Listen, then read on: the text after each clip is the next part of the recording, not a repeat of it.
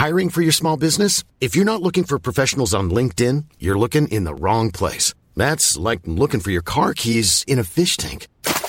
LinkedIn helps you hire professionals you can't find anywhere else, even those who aren't actively searching for a new job but might be open to the perfect role. In a given month, over 70% of LinkedIn users don't even visit other leading job sites. So start looking in the right place. With LinkedIn, you can hire professionals like a professional. Post your free job on linkedin.com slash people today.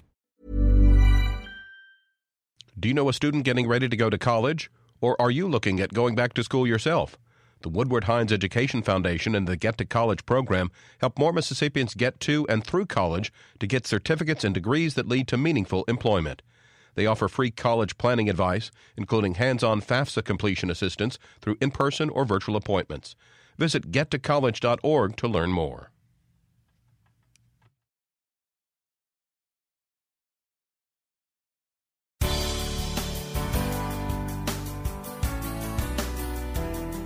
Good morning. It's 8:30 on Friday, November 17th. I'm Desiree Frazier.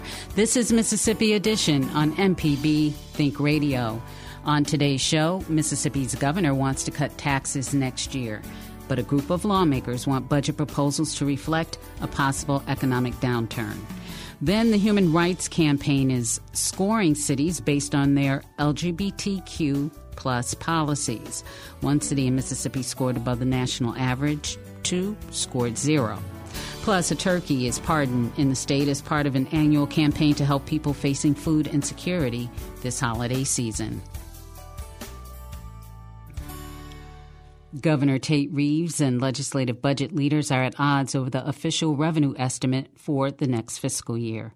Eliminating Mississippi's state income tax was a touchstone of Reeves' reelection campaign victory last week, but a disparity between his future revenue projections and those of a group tasked with forming their own has put that goal in jeopardy. Some in the legislature wanted to arbitrarily lower uh, the revenue estimate. We have a, a revenue estimating group that has been meeting for many, many years, and and it comprises the um, state treasurer, the Department of Finance and Administration, the Department of Revenue, uh, the Legislative Budget Office, and the state economist. So five different folks come together and and come up with the best number possible. And so I was a little bit caught off guard that they decided to arbitrarily lower it with no real reason for doing so. But look, it's part of the process, and, and we're going to continue to go forward. I'm going to continue to fight for uh, tax cuts uh, in this upcoming legislative session. And I think a lot of the people sitting around that table yesterday are going to fight for tax cuts as well, and that's certainly something that I'm going to do.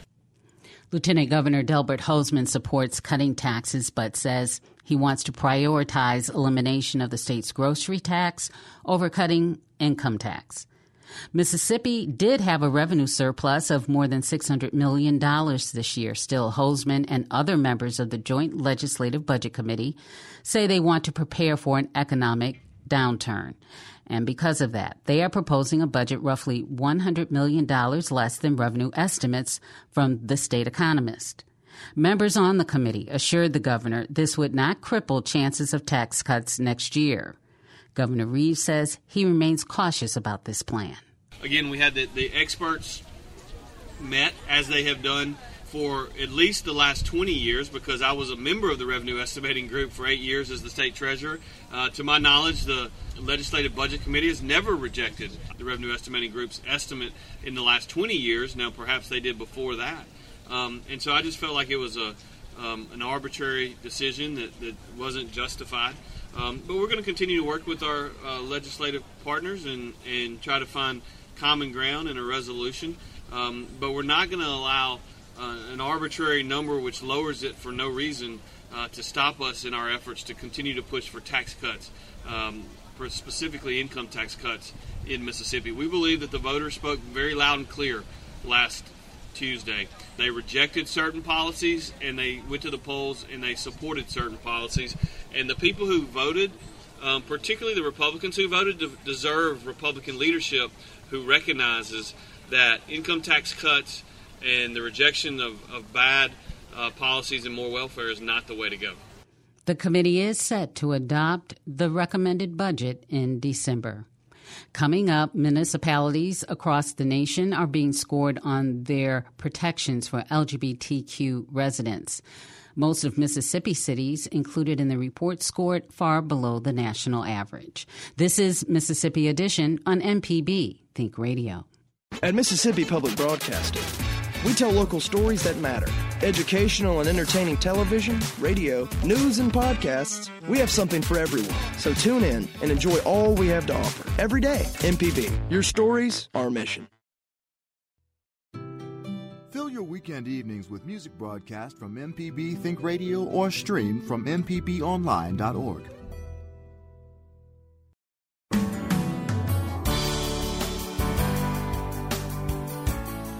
This is Mississippi Edition on MPB Think Radio. I'm Desiree Frazier. The Human Rights Campaign has released their 2023 Municipal Equality Index. It scores cities across the nation based on the services and protections they provide to residents who identify as LGBTQ. Nine cities in Mississippi were included in this year's report. Jackson scored above the national average with a score of 79 out of 100. Bay St. Louis and Ocean Springs both scored zero. Our Kobee Vance speaks with Cathryn Oakley, Senior Director for Legal Policy at the Human Rights Campaign. The Municipal Equality Index is a nationwide evaluation of how well cities are including the LGBTQ community in their laws, policies, and city services. This is the 12th edition of the Municipal Equality Index. So we've been doing it for a while. And one of the things that is really important and exciting about this report is that it lifts up the important work that cities are doing to ensure that LGBTQ folks are included in the laws, policies, and city services um, in the communities where they live especially as we have seen the state of emergency across the country this year that has been created by state legislatures who are uh, very focused on trying to make it harder for LGBTQ people to live as who they are openly and equally. It's really wonderful and important to see how hard cities are working to try to counteract and, whenever they can, undermine the efforts of uh, state legislatures to try to make it harder for LGBTQ people to thrive in these communities. Y'all, y'all ranked several state, uh, several cities in Mississippi. I saw that you know most of them were in between ten to twenty. This is out of hundred total points. One hundred being cities that are uh, most favorable for people who are LGBTQIA uh, identifying. That said, there are a few standouts. Hattiesburg and Starkville did reach into the 30s. Jackson scored yep. 79 out of 100, but then two cities, Bay St. Louis and Ocean Springs, got a zero. Just starting off, what are some of the things that y'all identified when looking at Mississippi cities, and why are so many of the scores so low? Well, one of the reasons that the scores are so low is that cities in Mississippi have unfortunately not even really done the bare minimum. Um, we only had five cities nationwide score zero points. Um, and so you can see um, that that's uh, those are several of the cities in Mississippi, um, and you know that's really discouraging because there it is not difficult to get at least a few points on the MEI. One of the things that is particularly important is that cities are reporting their hate crime statistics to the FBI.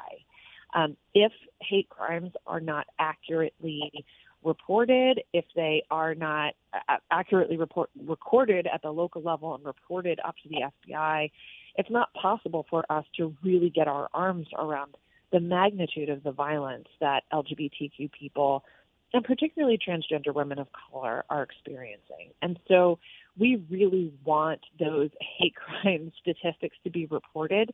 They're one of they are the element on the MEI that's weighted the most heavily. Um, and so you'll actually see for several of the Mississippi cities who've reported those hate crime statistics, um, they may not have done anything else, um, but that'll at least get them a lift out of that zero. To do a zero, that means you're not even doing that that basic thing of reporting those hate crime statistics to the FBI. Now, I to go against that just for a moment, some people might question if these hate crimes happened in these cities. Do you think that's anything? Do you think that's even accurate? That these cities might have just foregone having any incidents? It is certainly possible that they didn't have any this year. Um, that's why when we are scoring this, we're actually looking at a at a period of time that goes over multiple years, um, with the understanding that you know hopefully hate crimes incidents are not happening. Um, and of course, it would be our favorite if every city in the country was able to accurately report a zero. Um, so we look at this over the course of five years to see whether cities have been reporting. Um, some cities don't report at all, or some cities are reporting numbers that, based on population, just simply don't um, hold up. that that would be the case. Um, so as I said, hopefully there would be no um, no hate crimes statistics to report other than a zero, and that that would be true. Unfortunately, we know that that's just not the case. So, if folks either have not reported at all, or if they have reported zeros consistently across many different characteristics that are protected under the hate crimes law, then we um, uh, we don't give credit for that because that's just statistically not not correct. Y'all have labeled Mississippi as a whole as a state of emergency. What does that mean? Well, what it means is that unfortunately the state of Mississippi has taken action through the legislature year over year um, to pass laws and policies that make it harder for LGBTQ folks not only to thrive, but to survive in those states. Um, and Mississippi has unfortunately very much been um, in the fray of states that have been considering discriminatory legislation and passing discriminatory legislation. Um, the ban on health care for trans folks that was passed in Mississippi um, is one of the most egregious to have passed in the country. And, you know, these bills really impact folks. They don't just impact the young folks who are not able to access care. Um, they impact the folks who are trying to support those young folks who are trying to access medically necessary health care. The LGBTQ community as a whole is very shaken by this legislation that's targeting health care for trans kids. Because what it's showing is that these legislatures don't have any qualms about targeting LGBTQ people um, when it's politically expedient to do so. They will throw out the facts, they will throw out humanity, and instead of looking at LGBTQ folks as neighbors who are people who deserve access, for example, to things like medically necessary health care and basic rights, that instead we will be used as a wedge issue to try to win primary elections. What are y'all asking cities to do to be able to get their scores higher in the future? Well, one of the things that's really special about this report is that it's not just a snapshot of where a city is right now. It is that. But additionally, it's also a to do list. Um, cities are able to see the places where they aren't getting points. And uh, there's guidance explaining how cities can achieve the points that they have not yet achieved. How important is it for people that live in these cities to have these protections that y'all outline in the report? It's incredibly important, especially in a place like Mississippi where there's so much hostility coming from the state legislature um, to LGBTQ folks. Um, you know, LGBTQ people exist in every zip code in the country. They absolutely, positively live uh, all across Mississippi. And like all people, they deserve to be treated with dignity and respect. Um, the MEI is a way for cities to understand what they are currently doing and how they could be doing better. Um, but it's also, I think, a reflection on the dedication of these cities to tell a different story about Mississippi than the state legislature has been telling, and that these cities have the ability to try to make sure that LGBTQ folks in Mississippi um, see that they are respected and valued um, even as the state legislature continues to make it harder and harder to be LGBTQ in Mississippi. Coming up, a new president is named to lead Jackson State University. This is Mississippi Edition on MPB Think Radio. This is Ari Shapiro with NPR. People collect all sorts of things stamps, antique lamps, sports memorabilia. If you happen to collect cars and you're looking to make room for some new additions, look no further than this station. Pickup is free and you're helping make your favorite NPR programs possible. Learn more about it on this station's website and thank you in advance for thinking about helping public radio. Donate your car, motorcycle, boat, or RV by going to mpbonline.org.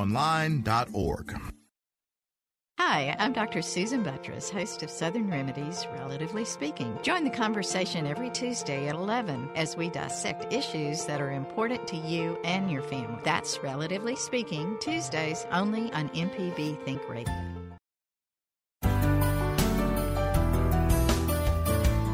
This is Mississippi Edition on MPB Think Radio. I'm Desiree Frazier. Mississippi's College Board has named a new president of Jackson State University. The board chose to appoint one of their staff to the position, Chief Administrative Officer Marcus Thompson. The decision was made during an executive session yesterday morning. Members of the media were not allowed to attend. The announcement was sent out later in a press release. State Senator Sollie Norwood, a Democrat from Jackson, is an alumnus of JSU, and he's been following the process of choosing a new university president. He speaks with our Michael Guidry about what the decision could mean for the state's largest historically black university. I went to the uh I guess the meeting where it was discussed, and my only thought after that meeting was that we would make plans that we will get someone that has the, the potential and the leadership skills to lead the university forward, regardless of whom it is or was. You know, my thought is, as a JSU alum and as a legislator, I'm going to uh, get behind whoever it is and do my best to help make sure that they're successful and make sure that Jackson State is successful and move forward. Do you feel like this hire will provide some stability to that position, considering uh, some of the, the, the, turnover that, that has occurred over the last three years? I think that it will, because I think that Dr. Thompson, having served, you know, been a part of the IHL, who has the institutional knowledge regarding um, JSU and as well as the challenge that we have uh, experienced as well as the successes. And I think that he can use that and build on build on uh, those experiences to try to move the university forward.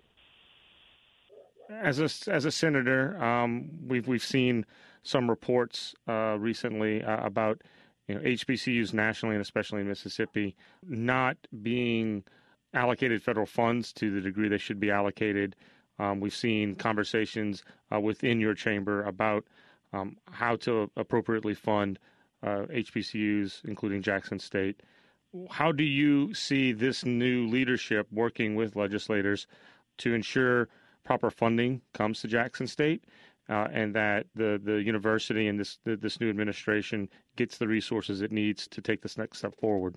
Well, I think uh, you know, which um, I look forward to sitting down with Dr. Thompson, along with especially the uh, JSU, my JSU colleague that's in the uh, legislature, to basically you know chart, you know, get specifically what his thought pattern is, and then talk about ways that we can advance the uh, the funding criteria. I'm sure Dr. Thompson is fully aware because, like I say, he has the the knowledge of what you know, the funding and challenge that we have. And I think that if there's a pathway to it, that I trust that, you know, he would advance that and work with us to try and uh, try and advance that in the in the legislature as we move forward.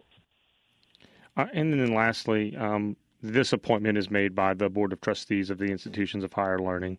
Uh, it is not uh, an appointment that you know Jackson State University can can make autonomously uh, having watched this process kind of unfold again like twice over the last three years, um, do you think it's time to revisit uh, how universities choose or or how leaders are appointed to universities, or are you comfortable and confident uh, in the IHL process uh, that that determines uh, presidencies and chancellorships? Yeah, I think from IHL's own standpoint, that is certainly something that needs to be to be looked at where there can be improvements made, I'm sure that uh, we will look at that this spring, and uh, along with the uh, IHL leadership and and work to to improve it. You know, but in the end, uh, IHL is responsible for for, for selecting the leadership based on uh, criteria, and once they select the leadership, then you know, uh, as an alumnus and as a as a legislator, you know, our job is to get behind them. We don't necessarily may not necessarily agree with the the, the process, but as long as a process and they follow the process, then I I feel very good that we we can work. We're going to work together and move forward. All right. Well, Senator Sollie Norwood, Democrat from Jackson and Jackson State University alumnus, thank you so much for taking some time to, to share your thoughts on this new hire and new leadership at JSU. Okay. Thanks very much. Next, a turkey is pardoned, and nearly half a million servings of eggs and chicken are donated to help food insecure Mississippians this holiday season. This is Mississippi Edition on MPB Think Radio. This is Ari Shapiro with NPR. People collect all sorts of things stamps, antique lamps, sports memorabilia. If you happen to collect cars and you're looking to make room for some new additions, look no further than this station. Pickup is free and you're helping make your favorite NPR programs possible. Learn more about it on this station's website and thank you in advance for thinking about helping public radio. Donate your car, motorcycle, boat, or RV by going to mpbonline.org.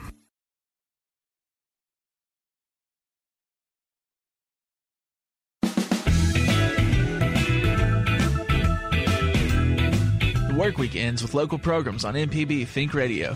At 9, all aspects of gardening are discussed on the Gestalt Gardener. Next Stop Mississippi highlights events taking place around the state at 10. At 11, explore women's health on Southern Remedy for Women.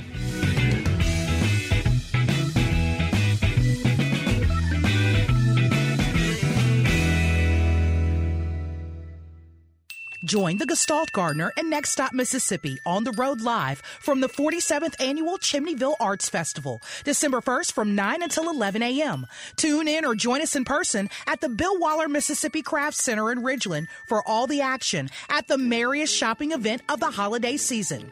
This festival celebrates artisans and provides patrons a place to procure new pieces for their collection. Tune in December 1st starting at 9 a.m. only on MPB Think Radio.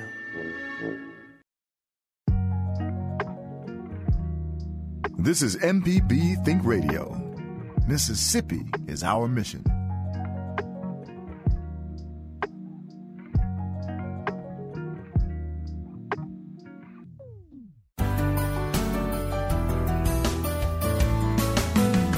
This is Mississippi Edition on MPB Think Radio. I'm Desiree Frazier.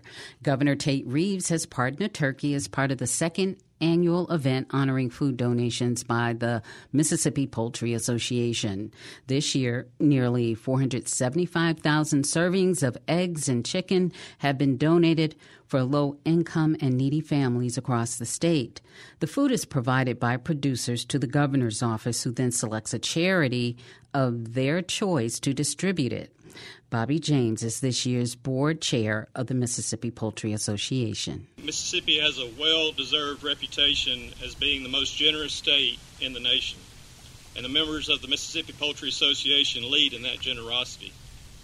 Throughout the year, these companies donate hundreds of thousands of pounds of meat and millions of eggs. Since we began this program in 2011, we are just shy of 5 million servings of protein donated. This year's donations are being provided to Extra Table, a nonprofit out of Hattiesburg that helps get food to pantries throughout the state. Martha Allen of Extra Table was at the governor's mansion yesterday to accept that donation. Pardoning a turkey is super fun, but receiving a donation of this size is serious business. For those of you that don't know, at Extra Table, we fundraise in order to purchase new, healthy, and shelf stable food. We deliver that food, like I said earlier, monthly to 62 food pantries and soup kitchens. That's dry, shelf stable, quality food. So when we receive this donation, it's so exciting to be able to provide a fresh, Mississippi grown protein to all the pantries that we partner with. We're so excited to accept this again, and it's a true honor to partner turkey and to receive these chickens today. Thank you so much for this generous donation.